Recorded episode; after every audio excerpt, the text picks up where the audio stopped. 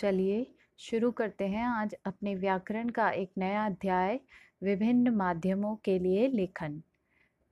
आपने ग्यारहवीं कक्षा में जनसंचार के विभिन्न माध्यमों के बारे में जाना था, जो है समाचार पत्र, टीवी, रेडियो और इंटरनेट। तो इन्हीं माध्यमों की खूबियाँ और क्या क्या उनमें कमियाँ हैं, उस बारे में हमें पता लगेगा। प्रिंट माध्यम के जो समाचार पत्र और पत्रिकाएँ हैं, उनमें लेखन के लिए किन किन बातों का ध्यान रखना चाहिए? रेडियो और रेडियो समाचार की संरचना के बारे में। रेडियो के लिए समाचार लेखन करते समय किन बातों का ध्यान रखना है? टेलीविज़न और टेलीविज़न पर चलने वाली खबरों के विभिन्न चरणों के बारे में पता लगेगा हमें। रेडियो और टेलीविज़न के समाचार की भाषा और शैली किस प्रकार की होती है? इंटरनेट और इंटरनेट पत्रकारिता के बारे में पता लगेगा। इंटरनेट पत्रकारिता के इतिहास के बारे में हम जानेंगे इस पाठ में। भारत में इंटर, इंटरनेट पत्रिका की क्या भविष्य है और हिंदी नेट संसार के बारे में भी हम इस पाठ में पढ़ेंगे। अब जानते हैं अलग अलग जनसंचार माध्यम और उनके लेखन के तरीके। विभिन्न जनसंचार माध्यमों के लिए लिखना अलग अलग तरीक़ों से किया जाता है। जैसे अखबार और पत्र पत्रिकाओं में लिखने की शैली अलग है और रेडियो और टेलीविज़न के प्रोग्राम्स के लिए लिखना एक अलग कला है।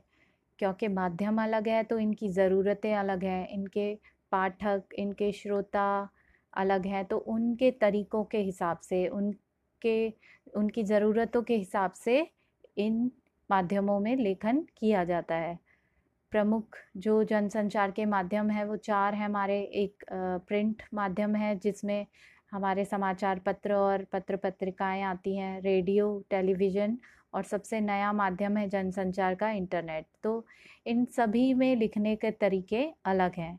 जैसे कि आपने कभी गौर किया हो तो आप टीवी पर प्रोग्राम्स देखते हैं और अखबार में भी न्यूज़ पढ़ते हैं या रेडियो पे कुछ कोई प्रोग्राम आपने सुना हो और उ, उसी न्यूज़ को जब आप इंटरनेट पे देखते हैं तो आप उसमें कुछ आपको अंतर नज़र आता है। तो वो जो अंतर होता है वो किस चीज़ में अंतर होता है? तो क्योंकि माध्यम अलग है तो उनकी लेखन शैली का फ़र्क होगा। उसमें भाषा जो प्रयुक्त हुई है उन माध्यमों में वो भाषा विभिन्न होगी और प्रस्तुति का जो तरीका है, वो भी अलग हो सकता है। तो इनमें ये अंतर आपको देखने को मिल जाएँगे और क्योंकि माध्यम अलग है, टीवी देखने के लिए बना है, रेडियो सुनने के लिए बना है, अखबार पढ़ने के लिए बना है तो इन क्योंकि ज़रूरतें अलग हैं तो इनमें समाचार लेखन की प्रस्तुति भी अलग तरीके से होगी। और इनके जो माध्यम है, इनके बीच फ़र्क समझने के लिए इनकी लेखन की बारीकियों को समझना बहुत ज़रूरी है।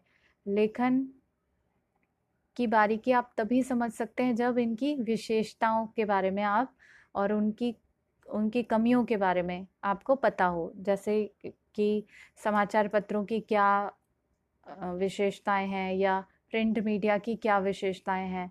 टीवी की क्या विशेषता है या रेडियो की क्या विशेषता है? जब आप इनके माध्यमों की विशेषताएँ और कमियों के बारे में जान लेंगे तो इनके लिए लिखना, लेखन कार्य की ज़रूरतों को भी आप ठीक से जान पाएँगे।